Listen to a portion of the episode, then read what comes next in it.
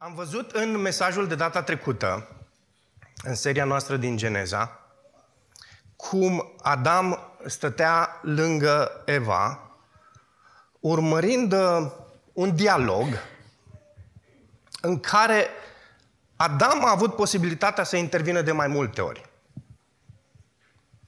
V-ați gândit la asta? Credeți că ar fi trebuit să o facă încă de la început? Eh, poate că nu. Dragonii pe vremea aia vorbeau. Până la urmă, Eva a intrat într-o discuție cu animalul cel mai special. Așa ne spune uh, textul din Geneza, capitolul 3. Vorbește despre șarpe ca fiind cel mai scusit dintre animale, probabil că și cel mai frumos dintre ele. Uh, până la urmă, Eva a intrat în această discuție cu animalul acesta cel mai frumos. Sau poate în momentul în care Eva a uitat că Dumnezeul este Iahve Elohim și nu doar simplu Elohim, Interesant. Uh, șarpele vine și se adresează vorbind despre Dumnezeu ca fiind Elohim, însă pentru ea Dumnezeu era Iahve Elohim, era un Dumnezeu personal, un Dumnezeu al legământului. Și în momentul în care Eva intră în acest dialog cu șarpele, uită de Iahve Elohim și folosește aceeași expresie pe care o redă șarpele. Elohim, simplu Elohim, Creatorul. De atunci Eva a început să se ia la vale. Ar fi trebuit să uh, intervină Adam când Eva nu a redat cuvântul după cum îl primise, diluându-l și adăugând la el? Ar fi trebuit să-și mustre soția legalistă? Amin. Sau poate ar fi trebuit să intervină atunci când Eva a luat în mână fructul interzis. Adam a avut multe momente la dispoziție, asta e cert. Cu toate acestea nu a făcut-o. Ba mai mult, a luat și el. Păcat, moarte și vinovăție au invadat lumea inocentă și perfectă creată de Dumnezeu. Dumnezeu afirmase, toate lucrurile sunt foarte bine. Nu a luat mult timp ca omul să distrugă acest foarte bine. Păcatul lui Adam a adus instantaneu moartea și împreună cu ea o condiție nouă, necunoscută omului până atunci. De aceea Pavel scria credincioșilor din Roma, păcatul a intrat în lume printr-un singur om, făcând referire la Adam, iar prin păcat a intrat moartea, și astfel moartea a trecut la toți oamenii. Deci nu doar că păcatul a intrat în lume, însă natura omului a devenit păcătoasă, aducând cu ea vinovăție. Nici nu știi care este mai serios, păcatul sau natura păcătoasă. Cred că ambele. Nu poți să te gândești că una ar fi mai serioasă decât cealaltă. Sentimentul ăsta obiectiv de vinovăția lui Adam îl face să arate cu degetul către însuși Dumnezeu și către femeie. Vreau, vreau să vă imaginați această imagine. Da? Adam care ține degetul întins către Dumnezeu și apoi către Eva. Și în timp ce Adam face lucrul acesta, degetul Evei este întins către cine? Către șarpe. Amândoi dau vina pe altcineva. Și acest lucru s-a întâmplat până la cel de-al doilea Adam, Isus, care în timp ce avea toate degetele îndreptate acuzator către el, a spus, voia ta, tată, nu voia mea. Ceea ce Adam ar fi trebuit să spună, Voia ta, nu voia mea, nu a făcut-o. Isus a spus, Isus a făcut-o. Într-o cultură și societate a victimizării introdusă de Adam, Isus devine victimă pentru păcatele altora de bunăvoie. Aici am rămas data trecută, șarpele pus la colț în încercarea omului tipic de a-și scăpa pielea. Iar dacă pe om Dumnezeu l-a supus unei interogări, însă frumoasă, ca un consilier înțelept, o face în contextul relației, să vedem ce a făcut cu șarpele. Aici este textul pe care îl reluăm astăzi, Citim de la Geneza, capitolul 3, versetele, versetul 14 până la final. Ați deschis? Geneza, capitolul 3, versetul 14. Domnul Dumnezeu i-a spus șarpelui, pentru că ai făcut aceasta, blestemat ești tu între toate vitele și între toate vietățile de pe câmp. Vei umbla pe pântec și vei mânca țărână în toate zilele vieții tale. Voi pune dușmănie între tine și femeie, între sămânța ta și sămânța ei. Sămânța ei îți va zdrobi capul, iar tu îi vei zdrobi călcâiul. Femeii i-a zis, voi face ca durerile nașterii să fie mari, cu durere vei naște copii. Dorința ta va fi împotriva soțului tău, dar el va stăpâni peste tine, va domina. Ăsta e cuvântul mai puternic aici. Va fi un dictator. Iar lui Adam i-a zis, pentru că ai ascultat de soția ta și ai mâncat din pomul despre care sporuncisem, zicând să nu mănânci din el, blestemat este pământul din cauza ta. Cu durere îți vei lua hrana din el în toate zilele vieții tale. Spini și mărăcini îți va da, iar tu vei mânca din plantele câmpului. Cu sudoarea frunții tale îți vei mânca pâinea până când te vei întoarce în pământ. Pentru că din el, din pământ, din țărână, ai fost luat, căci țărână ești și în țărână te vei întoarce. Da. Să nu considerați că ne-a jignit Dumnezeu aici, ci asta e realitatea. Adam i-a pus soției sale numele Eva, pentru că ea a fost mama tuturor celor vii.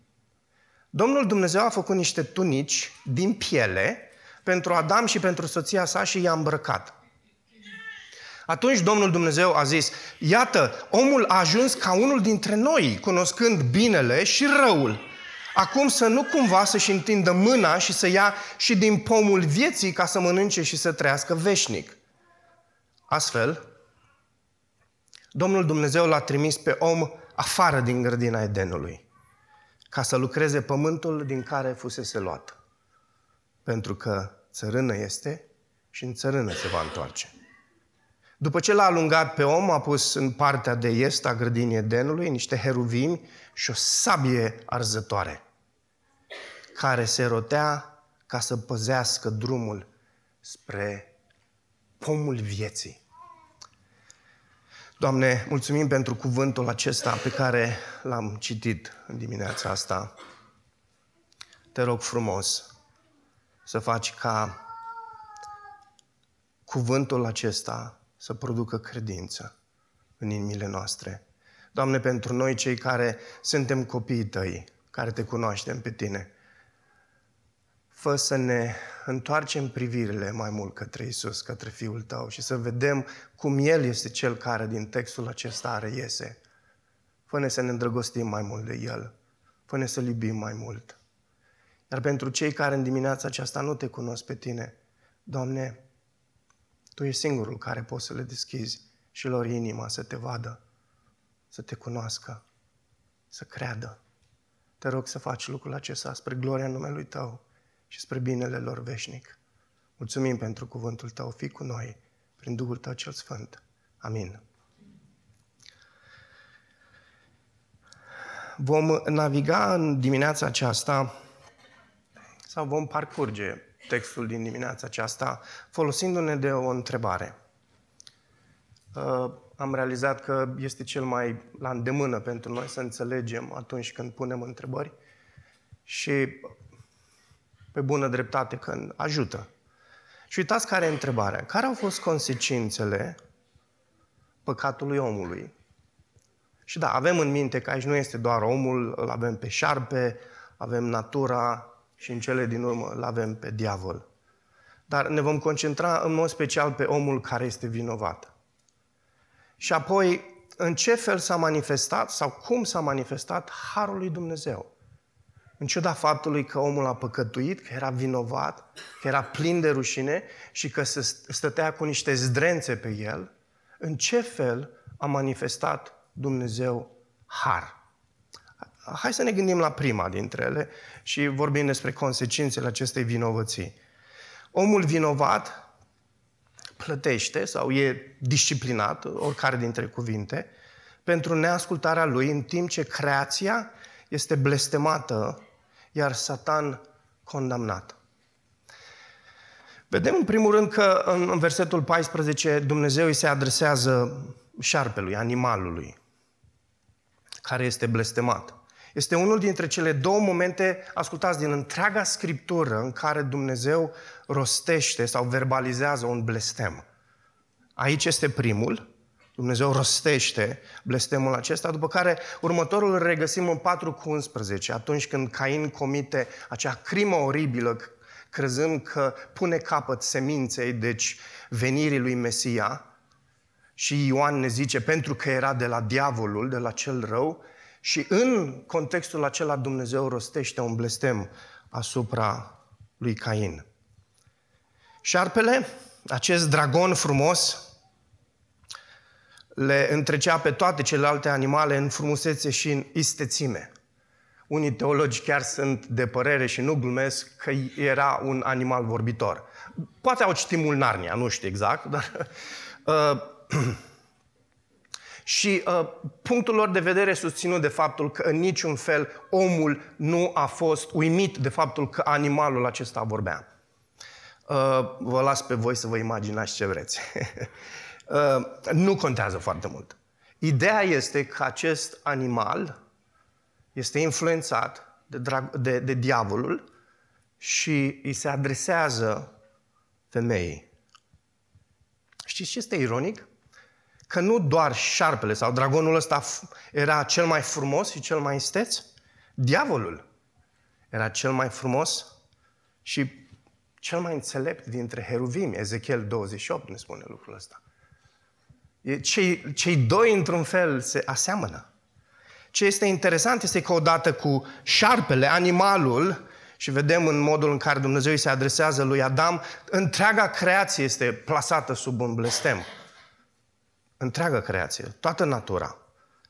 Îi zice lui Adam, pentru că ai păcătuit în felul acesta, pământul este blestemat. Și animalul ăsta este doar o dovadă a faptului că natura este sub un blestem. Începând din momentul acesta, întreaga natură, întreaga creație este în așteptarea celei de-a doua veniri. Venirea lui Isus. Roman capitolul 8 vorbește despre asta, a doua parte.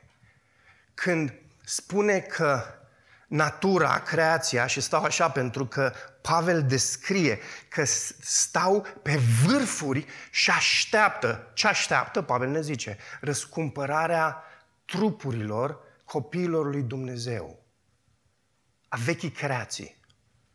Dumnezeu ne-a creat să existăm în trup și în suflet. Aceasta este existența noastră completă ca și oameni și va fi întotdeauna în trup și în suflet existența noastră. Și în momentul în care Isus va veni a doua oară, trupul va fi glorificat. Și natura așteaptă glorificarea Fiilor lui Dumnezeu să primească acel trup de glorie. Natura, creația, este în așteptarea venirii lui Isus. Poate ar trebui să învățăm de la creație, nu?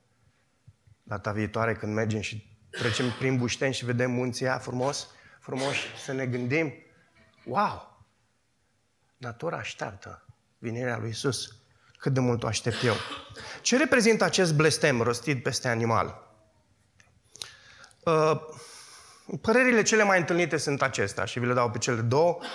Prima, că avem de-a face cu o transformare fizică a dragonului sau a șarpelui cu picioare care începe să se tărească.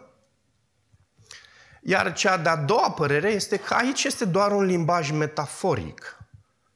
despre umilirea șarpelui. Și argumentul este că și versetul 14 și versetul 15 folosește același limbaj metaforic. Da? Doar nu îl vedem pe Satan că îi zdrobește călcâiul lui Isus. Okay. Vorbește acolo despre o, o, o zdrobire temporară pe care diavolul îi aduce lui Isus.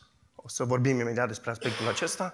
Și vorbește aici despre o umilire pe care Dumnezeu o aduce peste creația perfectă în, în speță acest animal, șarpele. Dumnezeu umilește ceea ce El a creat perfect. Sunt multe exemple, să știți, în Scriptură. Unul dintre ele este Psalmul 72 cu 9, care folosește aceeași metaforă pentru a exprima smerenia pe care Dumnezeu o aduce. Înaintea Lui se vor pleca locuitorii deșertului. Cuvântul este, se vor târâ uh, locuitorii deșertului, iar dușmanii lui vor linge țărâna. Adică nu ne imaginăm că vor linge țărâna ci în sensul în care Dumnezeu îi va smeri, îi va umili cu totul. Asta este contextul din Psalmul 72. Hai să ne uităm la diavol, care, aduceți-vă aminte, fusese deja condamnat și primește în momentul ăsta diavolul o profeție. Da? Exact. Nu avem condamnarea diavolului aici, a fost puțin mai devreme. Dacă mă întrebați când, puțin mai devreme. Uh, Diavolul împreună cu o treime din oastea cerească a căzut. Uh, Apocalipsa vorbește despre lucrul acesta și unele dintre cărțile profetice, în mod special Ezechiel, cuvântul de condamnare al lor, inclusiv al diavolului, este veșnic, iremediabil și irrevocabil. Îngerii căzuți nu mai pot fi mântuiți, sunt damnați veșnic. Profeția e clară. Și cred că avem o metaforă, o poezie evrească iscusită a lui Moise, așa cum se pare că e mai devreme, versetul 14. Sămânța te va distruge veșnic a femeii, în timp ce tu îi vei cauza distrugere pentru o vreme. Acesta e motivul pentru care diavolul încearcă să pună capăt profeției prin distrugerea liniei seminței. Și ascultați, e foarte multă bogăție în ce spune aici.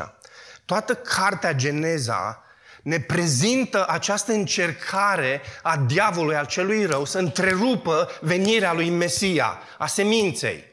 Ok, și știu că unii dintre voi v-ați uitat puțin ciudat la text când am citit sămânța în loc de descendenți, plural, așa cum apare în versiunea scripturii voastre. Însă Pavel zice, și nu este plural în Galaten capitolul 3, ci e singular, sămânța. Profetic este și plural și o să vedem imediat de ce. Pentru că sămânța produce semințe. Adică noi toți care suntem copiii lui Dumnezeu, suntem sămânța lui Dumnezeu. Încearcă diavolul lucrul acesta, începând cu Cain, spuneam mai devreme, și continuă până în momentul în care sămânța vine. Care este rezultatul acestei condamnări? Hai să vedem. La prima venire, și uh, am pus câteva versete, am luat doar câteva versete. Marele dragon a fost aruncat și anume șarpele cel vechi, numit diavolul și satan. Cel care duce în rătăcire întreaga omenire. A fost aruncat pe pământ, iar împreună cu el au fost aruncați și îngerii lui. Apoi am auzit în cer un glas puternic zicând, acum a venit mântuirea, acum a venit puterea, acum a venit împărăția Dumnezeului nostru și autoritatea Hristosului său, căci acuzatorul fraților noștri a fost aruncat, cel care îi acuza înaintea Dumnezeului nostru zi și noapte. Apocalipsa 12. În momentul în care Isus moare, Consiliul Divin dispare. Ceea ce s-a întâmplat în Iov 1 încetează să se mai întâmple. Până la moartea lui Isus, avem o întâlnire care se întâmpla undeva în primul cer, în care îngerii veneau în prezența lui Dumnezeu. O parte dintre îngerii aceștia, cel puțin diavolul, sigur, era prezent. El era acuzatorul. În momentul în care a venit mântuirea și a venit Hristos, zice Ioan în Apocalipsa 12, șarpele, diavolul, a fost aruncat. Nu mai are uh, intrare în prezența acestui Consiliu Divin. N-ați mai auzit niciodată lucrul ăsta, probabil. Ok. Scriptura vorbește foarte mult despre aspectul ăsta, în special Vechiul Testament și apoi în Noul Testament sunt câteva pasaje care fac lumină cu privire la asta. E amuzant că trăim într-o vreme în care se vorbește foarte mult despre demoni și posedări și astea și bisericile cunosc atât de puține lucruri despre îngeri, în general ar trebui să studiem mai mult Scriptura despre îngeri. Există o bogăție fenomenală în Scriptură despre îngeri. Scriptura spune foarte multe lucruri. Apoi, Colosen 2. A dezbrăcat de putere conducerile și autoritățile și le-a făcut de rușine în văzul tuturor. Și să știți, nu se referă la Rusia sau la America. Da? Când zice puterile, conducerile și autoritățile, se referă tocmai la acești îngeri căzuți Iisus le-a făcut de rușine în văzul tuturor, triumfând asupra lor prin cruce. Pentru că prin moarte, ascultați, să-l distrugă pe cel ce are puterea morții, adică pe diavolul. 1 Corinteni 15 ne spune că ultimul dușman care va fi înfrânt va fi moartea. Și e interesant că Isus îl învinge la cruce pe diavolul care are puterea morții și apoi în momentul în care vine a doua oară, înfrânge cu totul și moartea. Și Apocalipsa din nou vorbește despre aspectul ăsta. 1 Corinteni, capitolul 15, este unul dintre cele mai bogate capitole din Noul Testament. Merită să-l studiați foarte mult.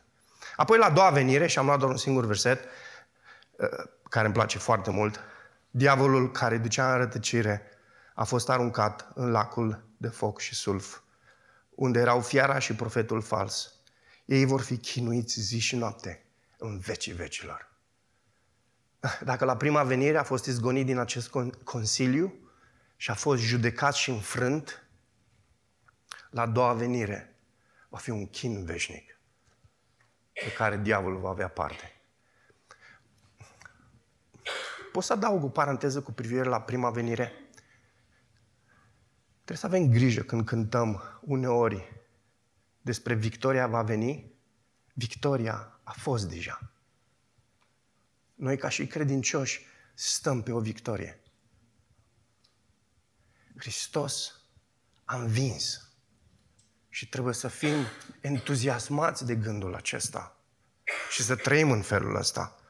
Nu uitați acest lucru, deși este prezentarea a unui destin dezastros pentru diavolul aici. Totuși, Dumnezeu inserează în profeția asta prima rază de speranță pentru noi oamenii, pentru Adam. De aceea și creștinii de-a lungul secolelor au intitulat acest verset Protoevanghelia, prima Evanghelie. Hai să nu uităm la, la, la Adam și Eva, sau Eva și Adam, cum sunt luați de Dumnezeu, care sunt disciplinați sau pedepsiți. Cuvântul ăsta de pedeapsă pentru femeie, din Geneza 3 cu 16, introduce durerea ca pe o, o realitate a lumii căzute. Și nu uitați afirmația asta. Ori de câte ori trecem prin durere, prin suferință, prin boală, este o realitate a lumii căzute. Însă, vechea creație va trece. Și în noua creație nu va mai exista boală și plânset. Și abia așteptăm momentul ăla. Durerea fizică devine soarta noastră. În același timp, relația pe orizontală a murit în același timp cu cea pe verticală. Adam și cu Eva nu mai stau unul în fața celorlalt, celuilalt dezbrăcați total, într-o deschidere totală. Nu. Relația lor s-a schimbat. Și Moise ne spune că dorințele ilegitime și setea după control a Evei vor caracteriza instinctele ei, a omului căzut. Iar nașterea va fi însoțită de durere și suferință. Uitați, dorința ta va fi împotriva soțului tău, dar el va stăpâni peste tine. Știți unde mai apare aproape aceeași frază? Aveți Biblie? Uitați-vă în capitolul 4, versetul 7. Când Dumnezeu îi, îi se adresează prima oară lui Cain, îi se adresează de două ori lui Cain, ce har, super. Și prima oară îi spune, dorința lui este împotriva ta, dar tu să-l stăpânești. Ce îi spune mai exact Dumnezeu femeii aici? Eva. Deși numele era Ișa, nu era Eva încă. Ai grijă că vei dori să îl stăpânești pe soțul tău, însă el te va domina. Să știți, dorința aceasta a femeii de a stăpâni bărbatul și de a conduce și autoritatea asta abuzivă a bărbatului sunt efectele păcatului. Și Dumnezeu ne-a spus încă de la început despre ele. Dorința aceasta e o dorință după control. În noua creație, superb, citești uh, Efeseni capitolul 4 și Efeseni 4, 5, vezi efectele astea ale căderii care sunt inversate. Femeia se supune în dragoste, iar bărbatul se sacrifică de asemenea în dragoste. Apoi, cuvântul de pedeapsă al lui Dumnezeu asupra bărbatului e cel mai cuprinzător. La momentul creației, lui și Evei, bineînțeles, le fusese dată stăpânirea asupra pământului și a tuturor celorlalte făpturi vii. Acum, această stăpânire a lui Adam este contestată din toate părțile. Ascultați, inclusiv de pământ. Pământul care trebuia să îi se supună, nu îi se mai supune. Cel care se răzvrătește împotriva stăpânirii suverane a lui Dumnezeu gustă și el la rândul ce înseamnă răzvrătire. Blestemul asupra pământului are efecte și în viața lui Adam. Regele pământului cu greu va găsi supunere. Libertatea de a mânca din toți pomii din grădină. Aduceți aminte? Poți să mănânci din orice pom din grădină, doar, doar ăla nu, doar nu, dar toți pomii. Libertatea aia este înlocuită cu zbuciumul de a face ca pământul să dea pâinea zilnică necesară. Ce repede s-a schimbat condiția omului. Știți care e ironia? Și Dumnezeu merge în final acolo cu discuția asta cu Adam.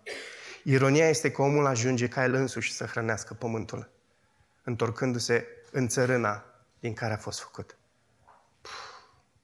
Nu e doar poezie, să știți? E realitate. Și o vedem. Omul se întoarce în țărâna din care a fost făcut, el hrănind pământul care ar trebui să-l hrănească pe el. Hai să vedem care sunt efectele harului. Omul vinovat primește speranța vieții de la răscumpărătorul lui. Și pentru că Eva este cea care a luat prima și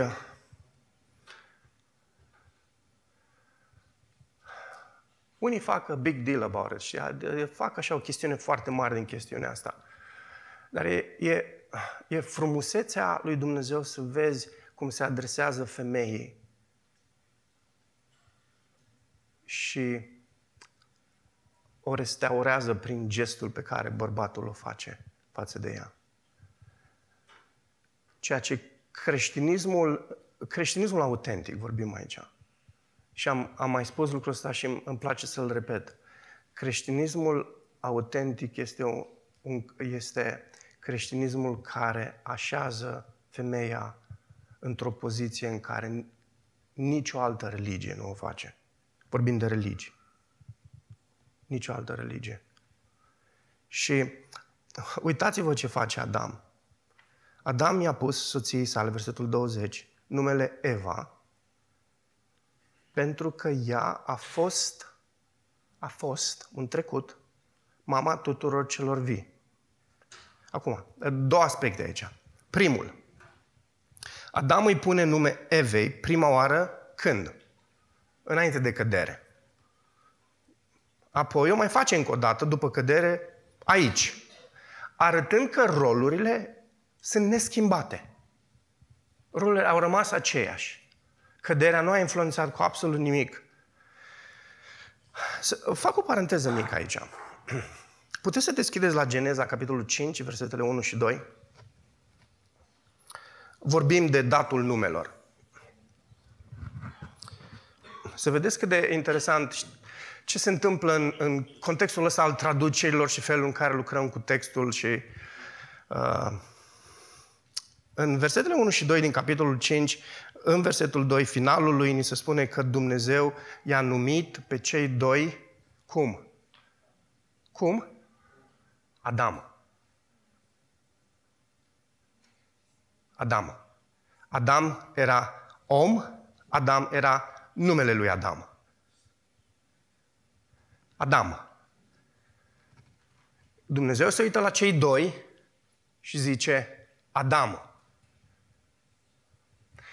Traducerile în limba engleză, primele dintre ele și mai sunt și unele dintre cele moderne, care păstrează aspectul de mankind.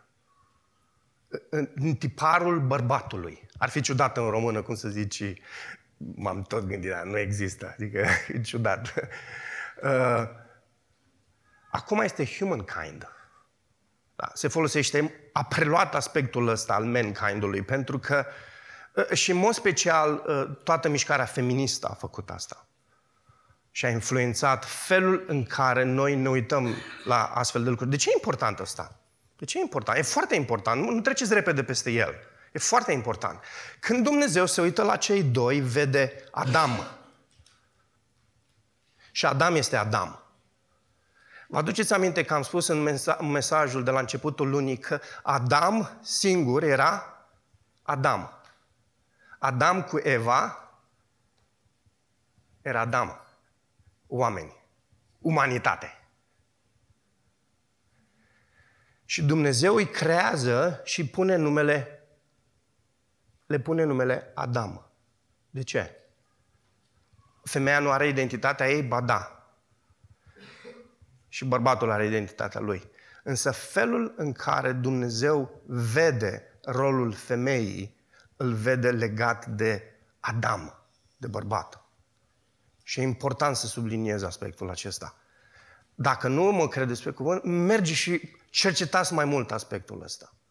Că e un aspect foarte important în momentul în care Dumnezeu se uită la femeie, care este soția lui Adam, vede rolurile ei legate de rolurile lui. Acum, deci, e interesant că Ișa, nu doar că a primit nume de la Dumnezeu și a numit-o Adam, doamna Adam, cam așa ar merge, domnul Adam și doamna Adam. Uh, primește nume și de la uh, Adam, domnul Adam. Și îi zice Ișa. Dar după aceea mai târziu îi zice Eva. Noi de foarte multe ori folosim Eva. Eva, Eva apare de-abia în 3 cu 20. Este pentru prima oară când este numit așa. Bărbatul este responsabil să ia inițiativa și să conducă. E evident. Și din fericire, Adam o face aici, în sfârșit. Ia inițiativa și face. Apoi, al doilea aspect, spuneam că sunt două aspecte. Reformatorul Philip Melanchthon o numea pe Eva pe cetea Harului. Eva înseamnă viață sau dătătoare de viață, așa traduci. Adam înțelege că nu sunt sortiți damnării asemenea lui Satan, ci că ea este, ci că este speranță. Dar cum se poate ca Eva să fi fost mama tuturor celor vii când încă nu născuse. Ok? Observați, am subliniat aspectul acesta. Este un trecut acolo. A fost. Și NTR 4 traduce bine. Există un trecut acolo. Și într-adevăr e un trecut foarte atipic. De fapt, care apare în mod special în profeții. Se și numește trecutul profetic în ebraică. Ar fi mișto să avem și noi în gramatica noastră așa ceva. Unii teologi sunt de părere că acest trecut este unul folosit, în profețit, tocmai pentru a exprima ceea ce se va consuma în viitor. Ceea ce exprimă aici sau ceea ce vrea uh, Moise să vedem este credința lui Adam, care crede că Eva va deveni mama lui Mesia. Eva, mai târziu, arată aceeași credință numindu-și fiul Cain. În sfârșit a venit. Dragilor, chestiunea asta e foarte importantă în Scriptură. Dumnezeu dă nume lui Adam și Evei. Vedem asta în Geneza 5. Adam dă nume femeii, Isha, Eva. Femeia dă nume copilului, Cain. Și nu doar că există această Uh, nominalizare în sensul de a da nume, dar unii li se schimbă numele. Avram, de exemplu, Avram, numele lui devine Avram. De ce? Este tatăl cui? Al celor care au credință. E interesant aspectul ăsta. Toți dintre ei arată credință în Dumnezeu, în promisiune că sămânța va veni. Poate că în vremea noastră numele nu mai are așa mare semnificație. Însă cu toate acestea, pentru credincioși, ar trebui să existe un nume care să aibă foarte mare semnificație. Știți care e acela? Creștin. Ce înseamnă creștin? Unul al lui Hristos. A început în Antioch și continuă și astăzi. Porți numele ăsta? Ți-e rușine cu el? arată viața ta că ești unul al lui Hristos? Și motivul pentru care purtăm numele Lui este că am crezut în Isus ca Mântuitor, nu? Ca Domn. Pentru că păcatele ne-au fost iertate. Ai fost și tu iertat? Dacă, dacă nu ai fost iertat, dacă nu te-ai încrezut în Isus, nu ai vrea să-ți fie și ție atribuit numele ăsta superb al lui Isus? unul care îi aparține lui și să mergi și tu astfel pe urmele lui Avram, pe urmele Evei și pe, pe urmele lui Adam și a tuturor celor care au avut credință.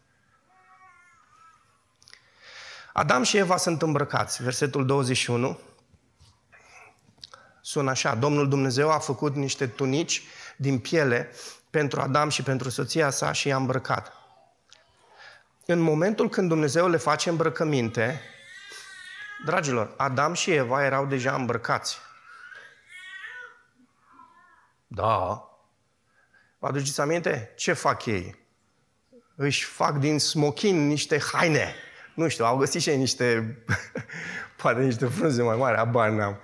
Uh, și se acoperă. Și stau înaintea lui Dumnezeu în felul ăsta.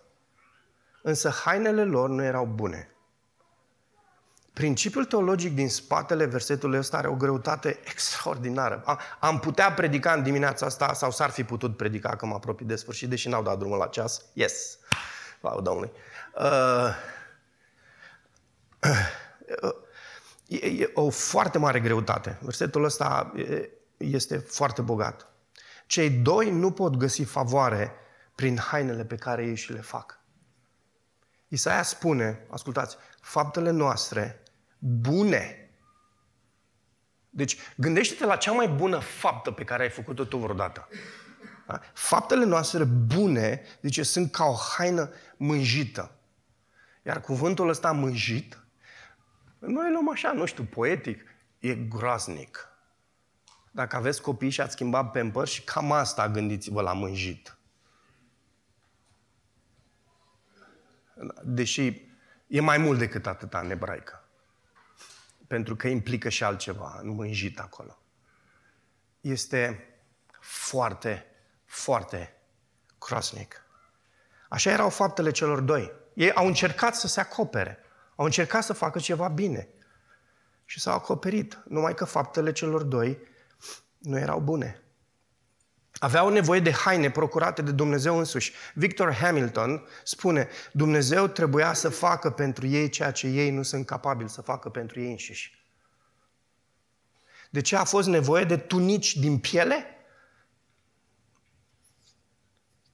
Pentru că un animal trebuia să moară. Epistola către evrei spune, fără vărsare de sânge, nu există iertare. V-ați gândit vreodată cum a făcut Dumnezeu hainele astea? Să fie haine. A murit un animal și au fost haine. Așa a făcut. Sau s-a dus la shopping la, nu știu, unde există haine de piele, nu știu, un magazin. Data trecută când am predicat despre haine, ați fost unul dintre voi care v-ați apucat să vorbiți de haine. Acum continui uh, discuția. Uh, cum a făcut Dumnezeu haine? În liniștea grădinii s-a auzit un strigăt de animal care a vărsat sânge.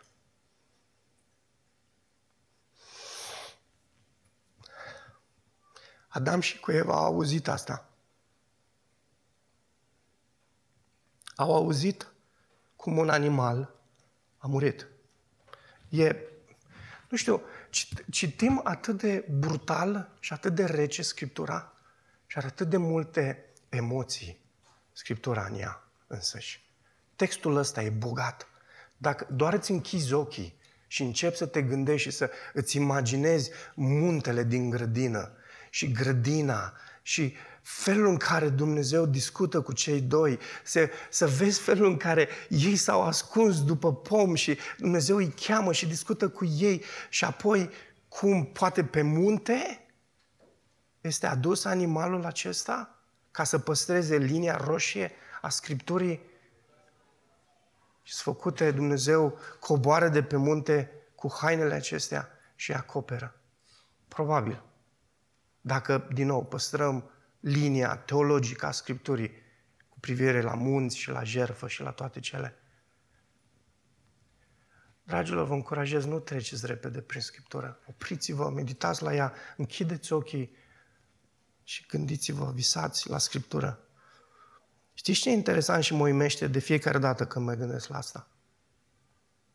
Până la versetul acesta nu existase moarte în sensul în care o înțelege omul de rând. Adică dacă te duci la un om de rând și vorbești despre moarte, nu o să înțeleagă el separare de Dumnezeu sau nu știu. Știi? Nu existase moarte până în punctul ăsta.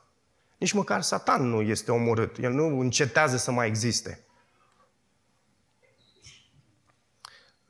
Aici, în acest verset, apare prima moarte.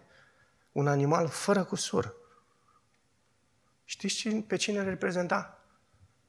Pe Iisus Hristos. Cel fără cusură. Cel nevinovat. Vedeți, noi, noi încercăm să facem tot felul de fapte bune ca să ajungem plăcuți înaintea lui Dumnezeu, însă adevărul este că doar prin sângele lui Iisus există iertare. Doar îmbrăcați în, în această haină a neprihănirii Lui, putem sta înaintea lui Dumnezeu. Din nou, dragilor, ce am zis acum, cu ce am zis mai devreme, imaginați-vă că pe munte Iisus moare. Pe muntele Golgotei sau pe deal, cum vreți să-i spuneți. Și acea haină a neprihănirii lui Iisus este luată și este adusă de Tatăl și îmbracă pe toți cei care cred în Iisus. Asta e imaginea pe care ne oferă Geneza, capitolul 3. Tatăl care omoară un animal, face haine și vine și își îmbracă, îmbracă pe cei doi. Pavel zicea, fiindcă toți câți ați fost botezați în Hristos, v-ați îmbrăcat cu Hristos. Și aici nu se referă la nu știu ce botez, se referă la botezul cu Duhul Sfânt. Botezul cu Duhul Sfânt înseamnă unirea cu Hristos, plasarea în Hristos. În momentul în care crezi în Isus, ești botezat în Isus, ești botezat cu Duhul Sfânt, plasat în El. V-ați îmbrăcat cu El. Galaten 3 cu 27. Cum încerci tu să stai înaintea lui Dumnezeu? Ce, ce, ce haine ți-ai procurat? Ce fapte bune încerci să faci crezând că în felul ăsta o să găsească Dumnezeu favoare în tine? Nu ai vrea să te îmbraci cu haina neprihănirii lui Isus? Nu ai vrea în dimineața aceasta să crezi în jertfa Lui? Evrei zice, azi e mântuirea. Azi e ziua mântuirii tale. Nu aștepta mâine. Nu. Azi e ziua mântuirii. Îmbracă-te cu Isus. Nu-ți împietri inima. Crede în El. Apoi, finalul ăsta e, ai zice, dramatic, deși o să vedeți că nu e așa dramatic. Nu știu, vă plac filmele care se termină prost? Unii așa se uită la Geneza 3, ca și cum e un film care se termină prost, dar să știți că nu se termină prost. De fapt, este un scenariu superb și ne arată harul minunat al lui Dumnezeu și planurile lui care sunt perfecte. Adam și Eva sunt izgoniți din paradis. Atunci Domnul Dumnezeu a zis, iată omul a ajuns ca unul dintre noi cunoscând binele și răul. Trebuie să-l dăm afară. Și îl dăm afară, punem heruvimi, o sabie, ca să păzească accesul la pomul vieții. Ce înseamnă asta? Trebuie să facem o, o plasare. Tatăl minciunilor, diavolul, vă aduceți aminte cum și-a prezentat minciunile în contextul adevărului. Cei doi au ajuns să cunoască binele și răul, după cum afirmă și Dumnezeu aici. Însă, procesul prin care ei au obținut acest lucru a implicat o răzvrătire împotriva adevărului și a sursei sale. Ce spunea fratele Adi săptămâna trecută. Și-au dorit să fie ca Dumnezeu, însă în loc să cunoască binele și răul, respingând răul și rămânând buni, ei resping binele și devin răi. Asta e ce s-a întâmplat. Cei doi au fost înșelați și nu doar că au fost înșelați, s-au auto-înșelat. Ei nu au devenit ca Dumnezeu care e bun și care cunoaște răul diferit. Efectul pe care decizia lor l-a avut asupra lor a fost că nu l-au mai privit pe Dumnezeu ca fiind Creatorul și Domnul. Și ascultați, cuvântul său al lui Dumnezeu, e important asta, nu mai este acceptat ca adevăr de la sine înțeles. Asta s-a întâmplat. Dumnezeu și cuvântul său sunt văzute ca autorități care trebuie testate. Văzându-se pe ei înșiși superiori. Asta a fost viclenia șarpelui pe care o regăsim mereu și mereu în jurul nostru. Nu spun că voi trebuie să fiți Dumnezeu, ci doar că trebuie să evaluați pretenția lui Dumnezeu, ci doar că trebuie să evaluați pretenția lui Dumnezeu la adevăr. Ascultați, în felul ăsta este pusă adesea printre noi. De ce trebuie să luăm cuvântul ca un dat? De ce? De ce l-am luat ca un dat? Care e pretenția lui Dumnezeu de a face lucrul ăsta noi astăzi? Și știți în ce formă apare cel mai des printre noi? Frate, să hai să spun ce experiență am avut eu? A, să spun ce experiență... Da, știu că nu scrie la carte, da, uite ce experiență am avut eu. Da, mă, frate, dar stai puțin, hai, stai să ne... Stai, contrazice puțin textul ăla din FSN 2, aba n-am, zic și un text acum. Da, mă, frate, dar nu știi ce experiență am avut eu. Băi, înțeleg ce experiență ai avut, dar experiența ta nu se alinează cuvântul Dumnezeu. Și ascultați, asta e, se întâmplă mult între noi. Și nu vorbesc aici de lumea seculară. Vorbesc de lumea evanghelică. Și pretenția asta continuă. Nu e, nu, e, nu e o chestiune care s-a întâmplat atunci și noi suntem străini de experiența aia. Este ce se întâmplă. Știți care e efectul? Efectul este că Satan, stăpânul lumii, este instalat ca domn în timp ce oamenii se împotrivesc lui Dumnezeu atribuindu-și o funcție care aparține doar Creatorului. Și în acest sens ei au devenit ca Dumnezeu. Lumea face lucrul ăsta enorm de mult. De a judeca adevărul. Cine ești tu să-mi spui că adevărul este absolut? Nu cred. Dar doar pretenția de a face afirmația asta arăți că tu ești arogant. Că prin faptul că tu spui că adevărul nu este absolut, înseamnă că ceea ce spui în sine e relativ. Nu? M-am pierdut pe unii? Scuze. Uh. Care e rezultatul? Care e rezultatul a, a ceea ce se întâmplă? Omul e alungat din paradis.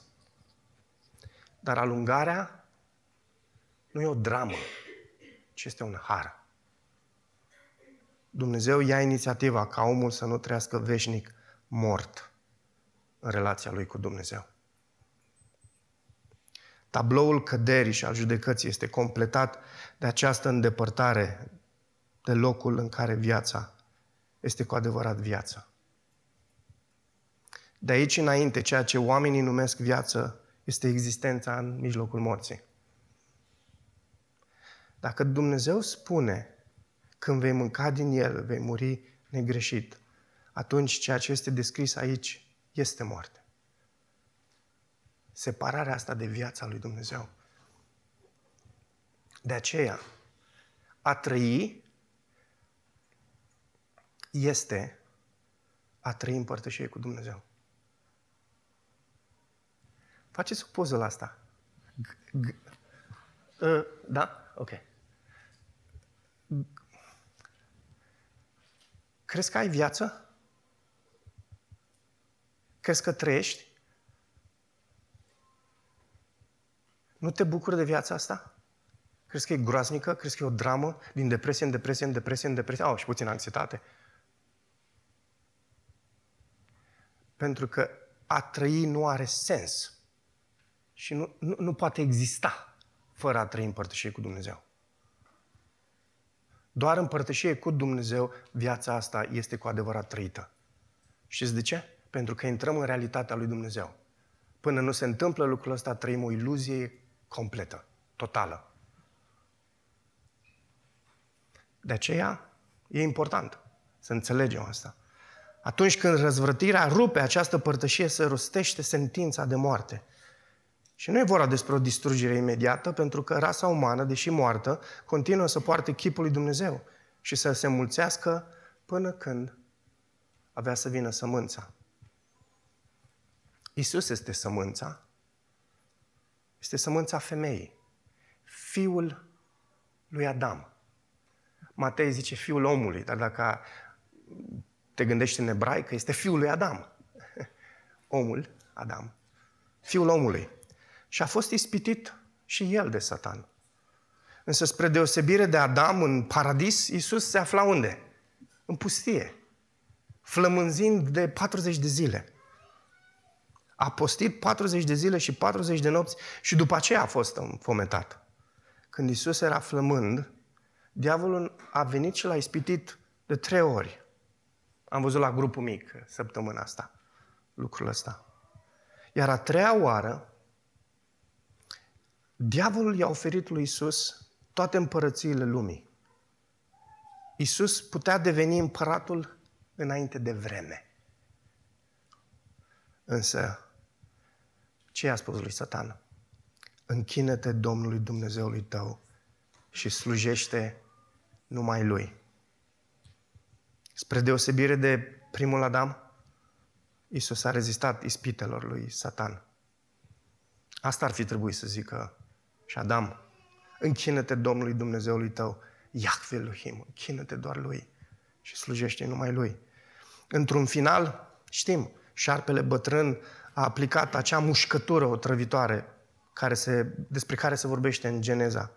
3 cu 15, pentru a lovi călcâiul seminței femei, instigând mulțimea să-l ucidă pe Isus, ceea ce s-a și întâmplat. Părea o înfrângere pentru sămânța femeii. Părea o înfrângere. Probabil că diavolul zicea, ce profeție! Ha, în sfârșit, sămânța este ștarsă. Dar în ceea ce părea victorie, când sămânța își dădea ultima suflare, ascultați cum redă Matei clipa asta.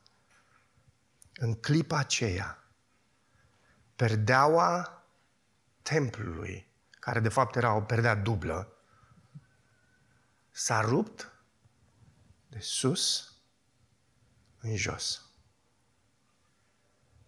Perdeaua care era acolo, de ce? Să împiedice pe oameni să intre în prezența lui Dumnezeu. Știți cu ce era bordată? Cu heruvimi. Ca o amintire a acestor cuvinte din Geneza 3, de aici din final. Și anume că oamenii păcătoși nu pot veni la muntele sfânt al lui Dumnezeu. Perdeaua asta s-a rupt în două de sus, de la Dumnezeu până în țărână, în jos. Și sabia lui Dumnezeu, pe care o țineau heruvimii, a tăiat capul fiului, în timp ce fiul intra dincolo de heruvimi. Hmm. Victoria s-a transformat în înfrângerea diavolului, după cum i-a fost profesit de la început. În a treia zi Iisus a înviat din morți și s-a înălțat la dreapta lui Dumnezeu Tatăl, de unde va veni să judece pe cei vii și pe cei morți. Știți care va fi prima persoană judecată? Diavolul. Citiți cu atenție. Apocalipsa, finalul.